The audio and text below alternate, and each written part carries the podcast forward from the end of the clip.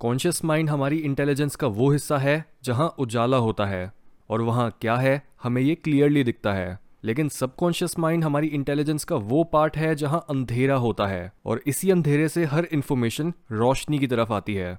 Example के तौर पर, हमारे कॉन्शियस माइंड में हर समय कोई ना कोई ख्याल आ रहा होता है। कभी हमें ख्याल आता है कुछ खाने का, घूमने का, एक ऐसे फ्यूचर का जहाँ हम बहुत सुखी और सक्सेसफुल हैं, हमारे पास्ट का, या फिर कोई और रैंडम ख्याल।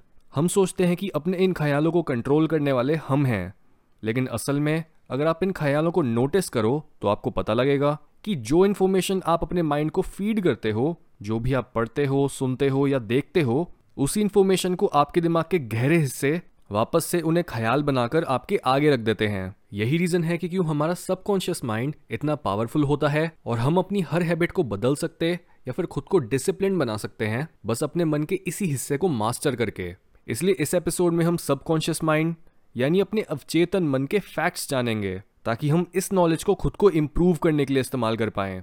Number one subconscious mind works on habits subconscious mind के बारे में सबसे सिंपल और सबसे ज़रूरी फैक्ट होता है कि वो हमारी आदतों को मैनेज करता है, और इन्हीं आदतों के बेसिस पर हमें एक सर्टेन तरह से सोचने के काबिल बनाता है। एग्ज़ाम्पल के तौर पर, अगर आपने ठान लिया है कि आप आज से खुद को फिजिकली ट्रांसफॉर्म करना शुरू करोगे और अब अगले कुछ महीने तक अपनी हेल्थ और फिटनेस को अपना समय और अटेंशन दोगे तो जितना आप अपने इस नए रूटीन के साथ कंसिस्टेंट रहोगे, उतना ही आपका सबकॉन्शियस माइंड इस रूटीन को आपकी हैबिट और सेकेंड नेचर बना देगा। क्योंकि जब आप अंदर इन्फॉर्मेशन ही ये डाल रहे हो कि हेल्दी खाना है हेल्दी दिखना है बॉडी को फिट रखना है तो आप खुद को एक तरह से ब्रेन वॉश ही कर रहे होते हो, जिससे आपका दुनिया का नज़रिया ही बदल जाता है। जस्ट बिकॉज़ आपके सबकॉन्शियस माइंड के पास रिसाइकल करके थॉट बनाने के लिए कोई और इन्फॉर्मेशन नहीं होती। सिमिलरली अगर आप एक सर्टेन तरह की ही बुक्स पढ़ते हो, जैसे कॉमिक बुक्स तो आपकी सोच, आपके मन में आने वाले ख्याल और आपके ओपिनियंस भी उन्हीं बुक्स से मिली इन्फॉर्मेशन के बेसिस पर फॉर्म होने लगते हैं। यही रीजन है कि क्यों ये एडवाइस बिल्कुल सही है कि जो भी आप अपने मन में डाल रहे हो, वो सोच समझ के डालो, क्योंकि वो चीज़ आपकी सोच को ही बदल सकती है। हमारा दिमाग कॉन्स्टेंटली बहुत सी इन्फॉर्मेशन को हैंडल कर रहा होता है, जिस वजह से उसे एक रिलायबल तरीका चाहिए होता है, जिससे वो अलग अलग तरह की इन्फॉर्मेशन को यूजफुल या यूजलेस लेबल कर सके और उसे अपनी मेमोरी से बाहर कर सके। इसी वजह से हमारा सबकॉन्शियस माइंड रेपिटेशन पर रिलाय करता है। यानी जो भी एक्टिविटी हम बार बार रिपीट करते हैं, हमारा दिमाग समझता है कि वो बहुत यूजफुल है और उसे याद कर लेना ही अच्छा रहेगा।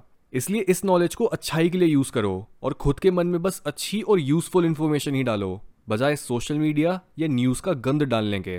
Number two it takes everything literally जहाँ हमारा अनकॉन्शियस माइंड मेटाफर्स और सिंबल्स में बात करता है, वहीं हमारा सबकॉन्शियस माइंड कॉन्शियस माइंड की ही तरह हर बात को स्ट्रेट फॉरवर्ड ही लेता है। इस वजह से उसे अच्छे और बुरे असली या नकली, या गंदे और साफ़ के बीच कोई डिफरेंस नहीं पता होता। इस रीजन से अगर आप कंटिन्यूसली खुद को एक बुरी चीज़ करने के लिए कंडीशन करते हो, या बार बार खुद को ये बोलते हो कि आप कभी किसी चीज़ में सक्सेसफुल नहीं बन पाओगे तो आपका सबकॉन्शियस माइंड इस बात को सच मान लेगा और इवेंचुअली आपको फेलियर के पॉइंट पर लाकर ही खड़ा कर देगा। याद रखो, आप जितना सोचते हो, आपका सबकॉन्शियस माइंड उससे ज़्यादा आपके कंट्रोल में है। वो खुद ही आपको किसी दिशा में नहीं ले जा सकता जब तक आप उसे उस दिशा में जाने के लिए प्रोग्राम नहीं करते। सबकॉन्शियस माइंड की अपनी कोई इंटेलिजेंस नहीं होती। वो बस एक प्रोसेसर की तरह काम करता है, जिसे जो इन्फॉर्मेशन दी जाए, वो उसे ही यूज़ करना सही मानता है। इसलिए ये कहावत बिल्कुल सही है कि आप जो खुद को मानते हो, वो आप बन जाते हो। Number three control your breath to control your subconscious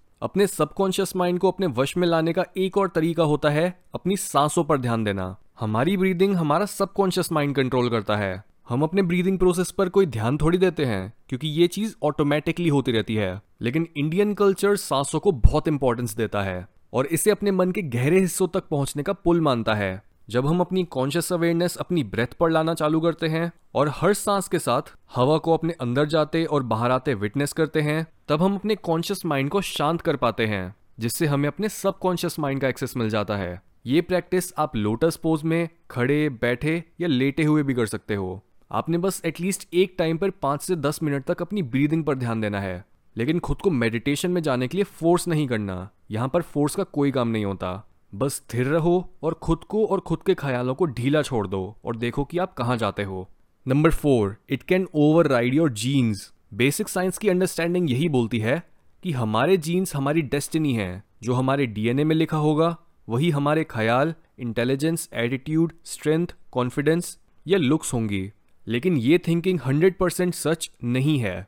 पिछले डेकेड की कई स्टडीज़ बताती हैं कि जहाँ हम अपने जीन्स के साथ कोई छेड़छाड़ तो नहीं कर सकते, लेकिन वो जीन्स किस तरह से खुद को एक्सप्रेस करते हैं और कौन से जीन्स एक्टिवेट होते हैं और कौन से नहीं, ये चीज़ हमारे ख्याल और जिस तरह से हमारा माइंड अपने एनवायरनमेंट को परसीव करता है, इस पर डिपेंड करती है।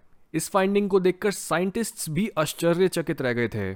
यही रीजन है कि क्यों हम अक्सर सुनते हैं कि हमारे बिलीफ में बहुत पावर होती है। अगर एक बीमार इंसान मान ले कि वो ठीक है और स्ट्रांग है तो उसकी बॉडी में हीलिंग प्रोसेस की स्पीड तेज होने लग जाती है।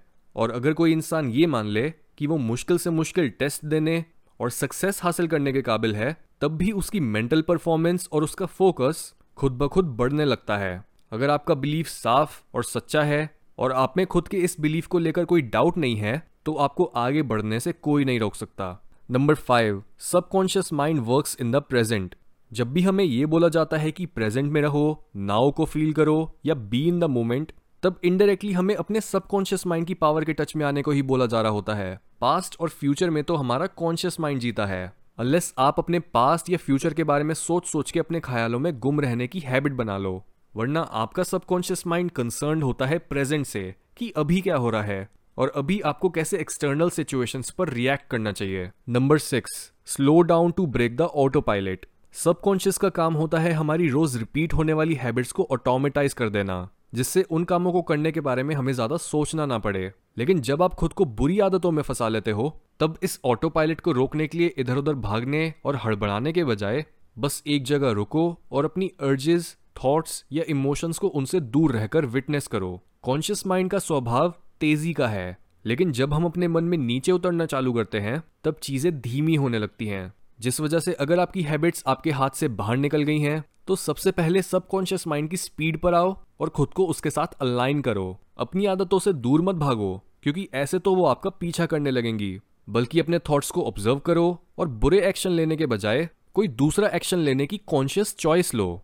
जितनी बार आप इस तरह से अपने ऑटो पायलट पर ब्रेक लगा के कॉन्शियसली कुछ एक नेक काम करते हो, तब थोड़ा थोड़ा करके आपके लिए अपनी पुरानी आदत को छोड़ना और नई आदत को डेवलप करना आसान होता चला जाता है। नंबर सेवन सबकॉन्शियस माइंड ना का मतलब नहीं जानता। ये एक और बहुमूल्य इंसाइट है उन लोगों के लिए जो अपनी बुरी आदतें छोड़ नहीं पाते और डिसिप्लिन नहीं बिल्ड कर पाते। एग्ज़ाम्पल के तौर पर, अगर आपको चॉकलेट खाते रहने की लत लगी हुई है तो हर समय ये मत सोचो कि आपने चॉकलेट खाना छोड़ना है, क्योंकि ऐसा सोचते ही आपके मन में चॉकलेट की तस्वीर आ जाएगी, जिससे आपकी फीलिंग चॉकलेट के लिए और इंटेंस होती जाएगी। इसके बजाय हेल्दी खाने और अपना टेस्ट बदलने पर फोकस करो। अगर आपने इस एपिसोड का सार निकाल लिया हो तो आपको ये समझ आ गया होगा कि हमारे सबकॉन्शियस की भाषा रेपिटेशन है। उसमें नई एल्गोरिदम्स को प्रोग्राम करने के लिए भी रिपीटेड एक्शन और थॉट चाहिए और पुरानी एल्गोरिदम्स को बदलने के लिए भी। लेकिन अगर आप डायरेक्टली अपनी पुरानी हैबिट्स पर ही फोकस करने लग गए तो आपका माइंड उसे भी एक पॉजिटिव सिग्नल की तरह ही देखेगा